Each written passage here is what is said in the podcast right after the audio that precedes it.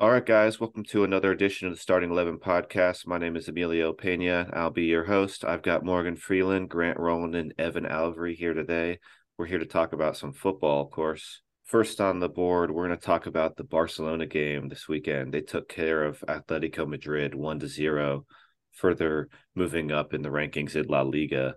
Grant, what were your thoughts about your boys? How'd they do? Uh, let's see. So we had a midweek game in the Copa del Rey against Intercity. Um, that game, we started a pretty decent lineup and barely edged out the win 4 3, which was kind of disappointing. Uh, we were caught out on the counter a lot. Uh, Soldevila on Intercity had a hat trick against us. And despite us dominating possession in typical Barcelona style, having 29 shots, 10 on goal, uh, we were just very like not convincing. Uh, wasn't too happy about that rolling into the Atletico game. But at the, what is it, Stadio Wanda Metropolitano, yeah. I think is the name of it. Yeah. Um, yeah, I think we played well. We had a really good lineup. I was kind of scared the way Atletico play without Lewandowski in there scoring goals for us, where the goals would come from.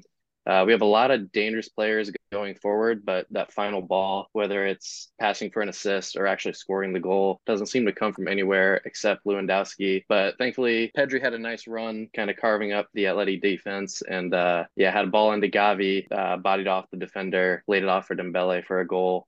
Yeah, we had 10 shots on target that game to Atletico's 20, which is kind of crazy considering the way Atletico play, and two of our shots on target to Atletico's five. So kind of expect that game to possibly end in a, end in a draw, but it was a big three points because uh, Real Madrid dropped points this weekend to Villarreal. But overall, I mean, we have 35 goals in the league, six conceded, best defense in the league, second best offense, is, and as far as goals scored, uh, one behind Real Madrid with uh, 36 goals. And and Marc Andre Marc Andre Ter Stegen, big comeback year for him. He's been shaky the past year and a half, two years. Has 12 clean sheets in the league this year in 16 games, which is pretty impressive. And I'm sure you guys all saw to uh, cap it off, Ferran Torres got in a fight with Savić. That was pretty funny. Awesome. I saw some memes saying uh, bad, that was the fight for the most mid Manchester City player. So uh, that was funny. but yeah, uh, really happy with the result. That's a tough place to play and definitely redeemed herself after that uh, kind of weird, disappointing Copa del Rey game. Yeah. You oh, think the way you think the way that Ferran Torres was pulling on Savić's hair, we caught him in the bedroom or something. That dude was trying to snatch his wig, man he needs to score goals. Like, where's that fight in the box shooting, dog? I need He's that. off his steam. That's all it was. Yeah, yeah. but uh, and some other news because it's January transfer window finally open. I think this is the first podcast where it's been open. I wish I had news for Barcelona, but Laporta came out and said we're signing nobody. That's what uh like eight hundred million dollars in debt gets you. So it's going to be tough, uh, relying a lot on Lewandowski for some goals here. So hopefully, no more suspensions. Very relatable. While you guys didn't sign anyone, it looks like Atletico Madrid is getting rid of one of their pricier players. Is that right, João Felix? Yeah, yeah. To Chelsea, all, all but confirmed. Yeah. Another Chelsea, not pure number nine, weird kind of like false nine striker. That's just not going to work out. like, yeah. uh, dude, Chelsea, Chelsea's transfer strategy is so weird, man. Like they literally just throw anything at the wall and hope it sticks. Yeah, their transfer policy is panic buys. Literally, that's and that's it's like early it in the window. What are you panic buying? Like, well, and they've already they've they've literally bought like what like four or five players already. I know, and I, I heard that they're they're trying to gear up to go for Madueke as well. Ooh. Yeah, yeah. like they just buy a whole new team every window. It's so weird. Please, soccer god, let Christian Pulisic just free him from. they're not going to get rid of him. Though. North London, yeah. I I was actually surprised to see João Felix going to Chelsea. I mean, I, I don't think Chelsea was on the list of the clubs uh, because we knew he wanted to leave, or I mean, uh, Madrid wanted to get rid of him but I, I don't remember seeing Chelsea on the like the potential list of uh, destinations for João Felix. So I was kind of surprised to see him going uh, in Chelsea. Question for Evan on that. Given so I guess he came out and said the reason why he chose Chelsea, I guess Manchester United was another suitor. I think there was another club. Uh, he chose Chelsea because he was interested in the project. If you're João Felix, like what project are you interested in? Like mm-hmm. even if they had like Tuchel still, that system just does not suit a player like that he likes to play. What are you doing going to Chelsea? And they're about to yeah. sack Graham Potter anyways, man.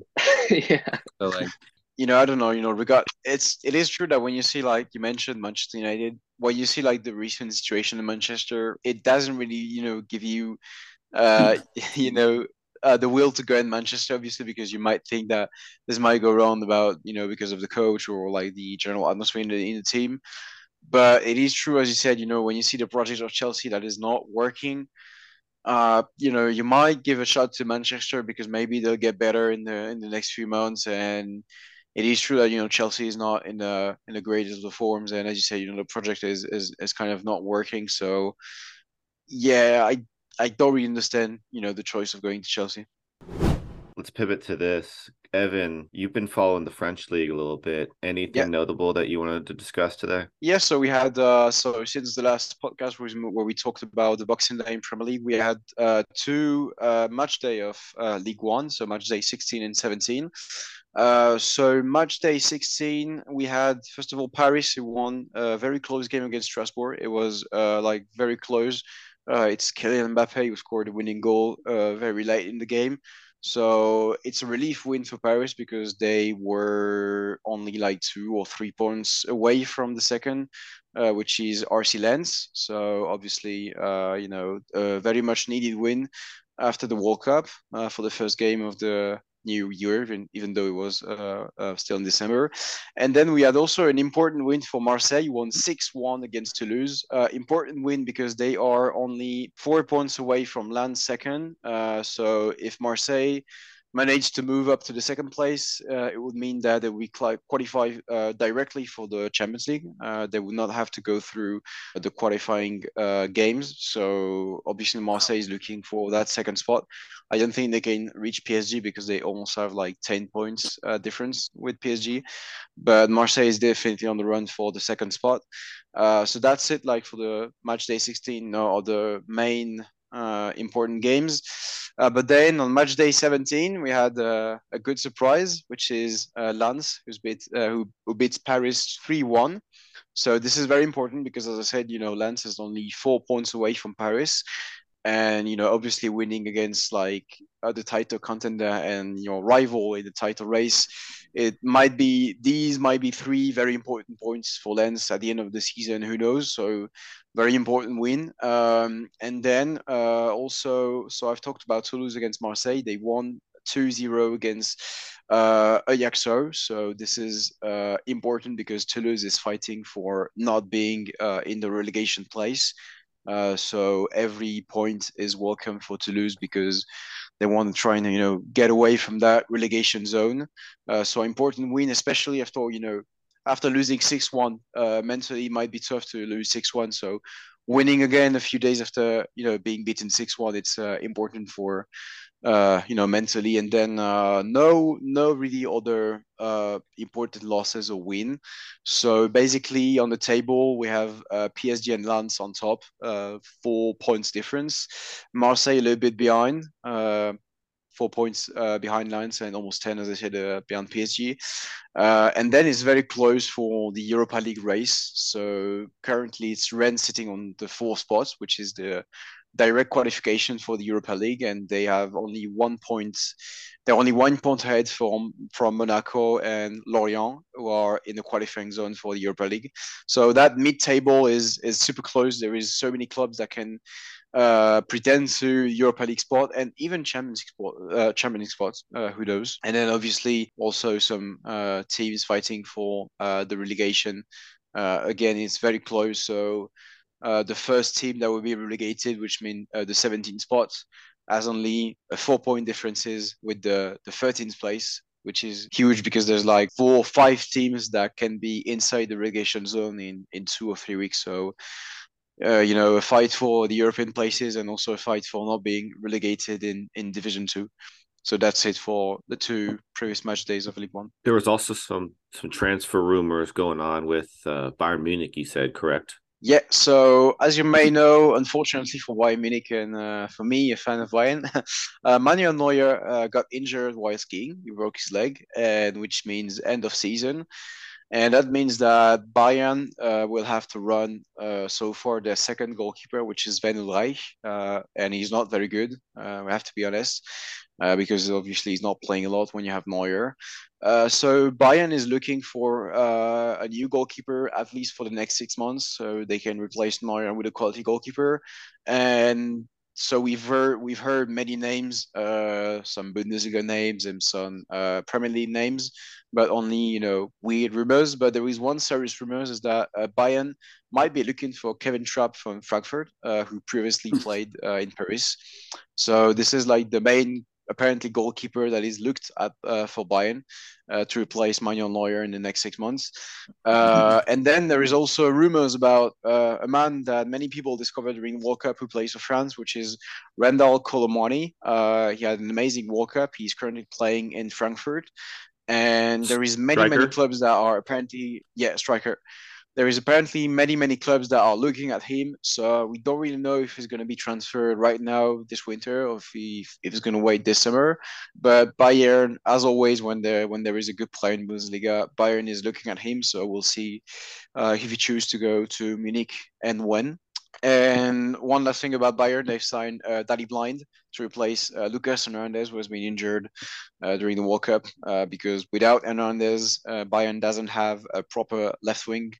Uh, so they've signed the experimented Netherlands Daley Blind to replace him at least for the next six months. Interesting. Is there any other transfer window news that we're missing? I feel like we talked about a lot of it already, whether it's today or in previous episodes. Um, is this January window just not necessarily as eventful per se? Yeah, January window typically isn't isn't as eventful as the summer window. Uh, there are some quality signings that do happen in the January window. Like for instance, last January, um, we Tottenham signed Dejan Kulusevski and Rodrigo Bentancur from Juventus, and those those both turned out to be very quality signings. So there's usually not as much action in the January window just because like it's it's like in the middle of the season and a lot of players aren't really looking for moves away. Uh, so summer typically is where most of the real big business get business gets done. Generally, the the winter transfers uh, they sign uh, free contracts for the upcoming summer, which means they sign the contract uh, in January, but the players will only join the team in summer. And yeah, generally the winter transfer is more for like you know, looking for transfers for this summer. It's more about talking with players, looking at who can be signed in the next summer. But as uh, Morgan said, you know, there's not really big transfers happening in winter.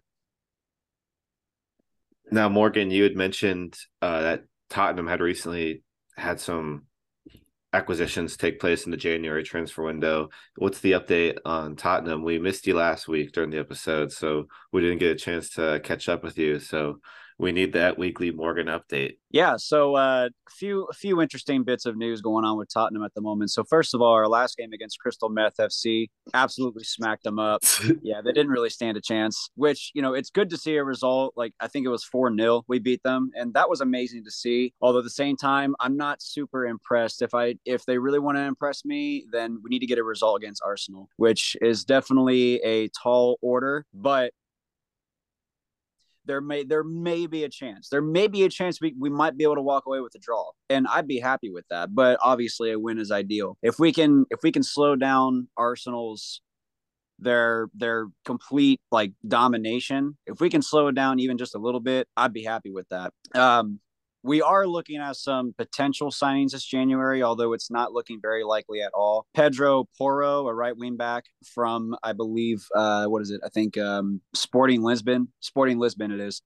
Yeah, we're looking at getting him in, which would be a really great upgrade on our right wing back position because as of right now, we have Emerson Royal, who, you know, bless his heart, you know, he he he definitely gives us all gives his all for the club, but unfortunately, his all just isn't good enough.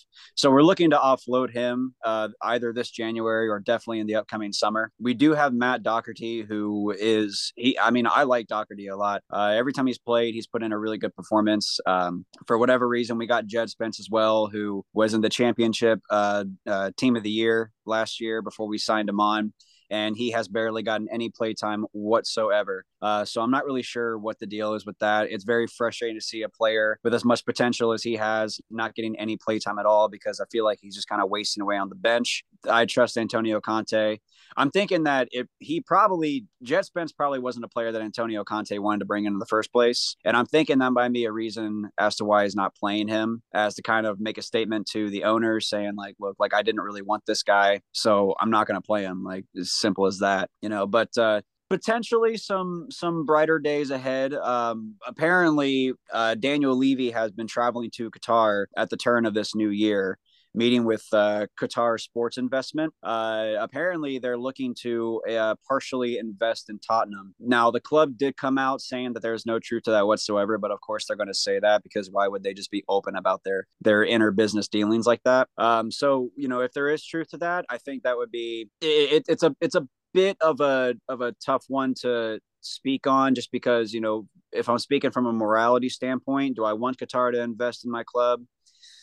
Given all the um all the uh drama that kind of surrounds like you know starting this last world cup and all that it, it's a bit tough. But on the other hand I mean, you look at what you look at what you know, like the the money has done for clubs like Manchester City and Newcastle. Even. Newcastle, they're looking like they're going to be strong contenders for a top four spot and it's all happening after they get this this investment from these billionaires that you know come from overseas. So if that's what needs to be done for us to help stay competitive against the bigger teams such as man city such as liverpool such as well chelsea kind of you know if that's what needs to be done then so be it. You know I, I want that because i'm tired of seeing such mediocrity from the club that i love. I want to see us get back to our 2016 form we were truly being competitors for the Premier League. And when the team actually looked like they gave a shit about being at the club and playing for the club. And, you know, I want to get back to that no matter what it takes. Um, so hopefully, hopefully, hopefully good things are over the horizon. But uh, looking forward to this game against Arsenal. Um, I'm hoping for a great result. I hope that, you know, if we do lose or, or come away with a draw, I hope that we at least put in a good performance and score at least one goal to show that we, we aren't just going to like lay back and, and let them take what they want from us. Again, the North London derby between Arsenal and Tottenham takes place on Sunday at 11 a.m. We also have the Manchester derby taking place this weekend, Manchester City and Manchester United. I used my last free bet from the FanDuel. What do you call it? Promos that are going on for yeah. the the newly legalized sports betting in Ohio. Yeah. And I, I, used the last one on Manchester United to win. Not super confident in it, but you know, can you give me something to make me feel good about Manchester United and and why they might be able to beat Manchester City this weekend? Sure. Um, yeah, I mean Manchester United. Well, obviously, when you're going against Manchester City, that's always a, a, a huge wall to climb over uh, with the likes of Erling Haaland up front. And, you know, like, I mean, every single player on that team seems to consistently be firing, even the younger players who are like, right, like, you know, rising up from the ranks. And it just seems like such a well oiled machine. But Manchester United have been on a very great run of form lately. Um, the acquisition of Casemiro has completely revolutionized that team, and their defense seems actually pretty solid. Even with, I mean, notice how no one really jokes about Harry Maguire anymore because like their defense has definitely gotten a revamp. And I think also with Erik Ten Hag coming in, he's brought a new mentality to the club. And with Ronaldo leaving, maybe a lot of the players are feeling like a weight has been lifted off their their shoulders, um, and they're able to play and a little more freely and kind of be more themselves rather than you know being like a podium for Ronaldo to kind of like you know stand on. Um, I I think Manchester United they're playing like a totally revamped, energized club. Um, so I I do think it'll be a really good game against. Uh, they'll they'll definitely give Manchester City a good fight, a hundred percent. I it, there's no I don't see it being any kind of like blowout from either side. Um, I definitely could see a draw coming out of this, maybe like a one-one draw. Um, hopefully like a two-two. You know, some more goals, more action. Um, I do think Erling Haaland will score. I do think he will score. Um, so it's going to be kind of up to United to show that resiliency that their club is so historically backed on and uh, fight back and and come away with a draw or even a win. So yeah, I think I think there's a good chance that that your money will be well spent there. Also, gamble responsibly, please. Um, yeah, I, I, think I think it's a safe, a semi-safe bet. Uh, it should be a good game. Looking forward to it. I think it would be like knowing how close the title race is between City and Arsenal. It would be like a very important game for City, and you know that kind of game that you should not let slip away, and especially when you know like early in the season, you could have said that it would have been an easy game for City. But you know, you mentioned Ronaldo leaving. You mentioned um, not joking about Maguire anymore. This Man United team, uh, starting from January, is, is is a way way more serious than they were uh, early in the season. So it could be like a real trap for City, and we think a match you know that they shouldn't take easy and and and go as if they were playing Arsenal or final because honestly, this might be this is a decisive game for City, uh, like uh, you know later in the season. Yeah, yeah. Going back to the Harry Maguire thing, I think part of the reason why the jokes aren't being made so much anymore is because he's also not really playing at all. Yeah, yeah that's true. And actually, as as Evan, as you as you were talking, I realized I was like, well, actually, hang on. there's, well, there's he a bit more of a reason. He played he played well during the World Cup. Yeah, he played really well. Yeah, no, he does well for England. It's just for whatever reason he goes he goes back to Manchester and he just his legs become noodles. Starts but Rafael Varane and Lisandro Martinez have been a really really great pairing for United this yep. season. It's been proven to be a very solid pairing. Raf- Rafael Varane seems to be finally getting into his groove at Manchester United. I know he kind of had a, a, rocky start, um, yeah. but he's starting to prove he's starting to show his pedigree a little more. Um, and like I said, Lisandro Martinez is such a rock solid defender as well, even though he's he's a bit of a shorty. It's really interesting to see how different Manchester United is from how they they used to look last season and, and in September and October. Like you know something happened i don't know it's about like the atmosphere or something you know like that click between the coach and the players but you know, it's it's very it's a very different Manchester United team than the one we used to have so far. Yeah. Yeah, I think I think Erik Ten Hag has a lot to uh, has a lot to do with yeah. United's uh, increase in form for sure. Definitely. Last last thing I'll add to the Manchester United thing and Emilio's bet is some good news. Marcus Rashford, I think, has seven goals in his last seven games for United. Yeah, Marcus Rashford has been on fire. Yeah, like he had a really good World Cup too. But yeah, yeah, he's been absolutely on fire. Yeah, and I'm really yeah. happy to see that too because I like Marcus Rashford a lot. Yeah. Unfortunately, because... Erling Haaland has had a week and a half of relaxing, so he's going to be eager to score some goals. So. Yeah, hundred percent. Like I said, I, I do think Erling Haaland will score, but just like just same on the other end of the spectrum as well. I do think Marcus Rashford will score as well. So that's why I say I think a, a draw is the most likely scenario coming out of this.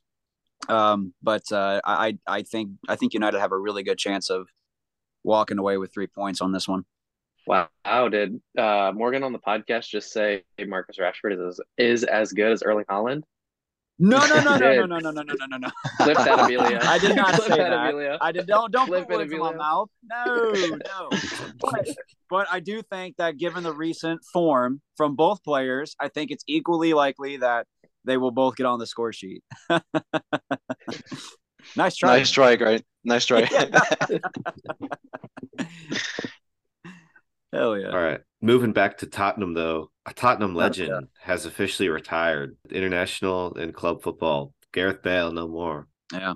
Yeah. Yeah, man. He's he's he's you'll you'll see him on the on the golf field, golf green, whatever you call it. Yeah, man. Well, I mean, what, what what can you say about Gareth Bale? I mean, that that man he he helped me fall in love with Tottenham. You know, he started out at Southampton uh, as a left as a left back, uh, which is so funny, and that wasn't really working out for him. And so he was moved over to the right wing, and he just absolutely exploded onto the scene. Was it on the right wing? Is that where he was playing mainly? Yeah, he was playing right wing. Yeah. yeah, yeah, right wing. Yeah, man, he just kind of exploded onto the scene, and you know, you see a lot of great players come and go, but very rarely do you see a player that comes onto the scene with such force. You know, like he just he commanded respect from his teammates, even though he was so young, and he commanded respect from his opponents as well because he was just so inevitable. You know, there was a time at Tottenham where we had both Gareth Bale and Luka Modric on the same team, which is really nutty to think about, you know? Yeah. And uh, what are the odds they both went to Real Madrid and ended up winning everything? But yeah, man, Gareth Bale, you know, he won, I think, what did he win? Like five Champions Leagues. I mean, just absolutely insane. Unfortunately, you know, he didn't really do much on the international stage, but it was very commendable to see the desire and the love he had for his country. He loved to wear that whale shirt, man. That that's like his number one yeah. love in the world besides golf, you know. So, you know, it's just it's it's it's good to look back on a career like his and and really be able to appreciate it uh for for what it was and, and the kind of player that he was and just how talented he was. Um so yeah, man, forever a legend, Gareth Bale to add a little bit on Bale, I think it it will be always a little bit sad, you know, to see how his career ended. Uh, you know, he didn't have the results uh, we expected from a player like him. Uh, but I think, yeah, you know, he's a great legend. I think we all retains uh, his time in Tottenham and, and Madrid. Uh, me more personally, Madrid, because I was a little bit young when he was playing in Tottenham. Uh, but I also remember, you know, for example, the goal he scored in the Champions League final against Liverpool um, amazing goal. And and I think you know when you say it was inevitable, I think what I really really remember about Bale is is like you know physically and technically, you know he's he's you know he's uh, tall, fast, uh, muscular. You know he like the balls stuck to his feet and and also the you know the power he's putting in his shots so that you know that's why i remember about you know very impressive player to watch on that right wing. Um, and also, as you said, you know, the love for the Welsh jersey. So, yeah, you know, I think we expected him to be better in clubs uh, at the end of his career, but uh, you know, whatever. I think it will always be a great legend of of, of European and, and international football uh, for whatever he did. And I think, yeah, it's uh, it's kind of sad to see him leaving. Yeah, I always remember Gareth Bale by the. Uh, sounds like he died, by the way. Like I don't remember Gareth Bale, but uh, I'll never forget that, that. Yeah, that goal he where he rounded Sergio Roberto uh in the I think it was the semifinals of Copa del Rey. But mm, yeah, yeah, just terrorized me. That's burnt into my brain, ingrained in there forever. Um, but yeah, this is probably the most Gareth Bale way to go out. Kind of relaxed with LAFC all year, and then shows up in the final, scores a goal, walks off with a trophy. Literally. I mean that that was Gareth Bale's career, not yeah. at Tottenham, but everywhere else he went. But yeah, not at Tottenham, but yeah, everywhere else he went. yeah, it's crazy. You guys had Gareth Bale, Luka Modric, and then you had Kane coming through the ranks. Mm-hmm. End up with uh, Alderweireld and Vertonghen, who were beasts yep. for Kyle Walker their time. Kyle Walker, yeah. Um, Trippier was there too, right? Trippier was there. I... Yep. Yeah. No, you're right. You're 100 percent right. Trippier was one of my favorite players to watch at Tottenham. I loved him. Yeah. Um, yeah. I'm sorry. All right, that'll do it for us today. Thanks for tuning in to another episode of the Starting Eleven, and we'll catch you guys next time.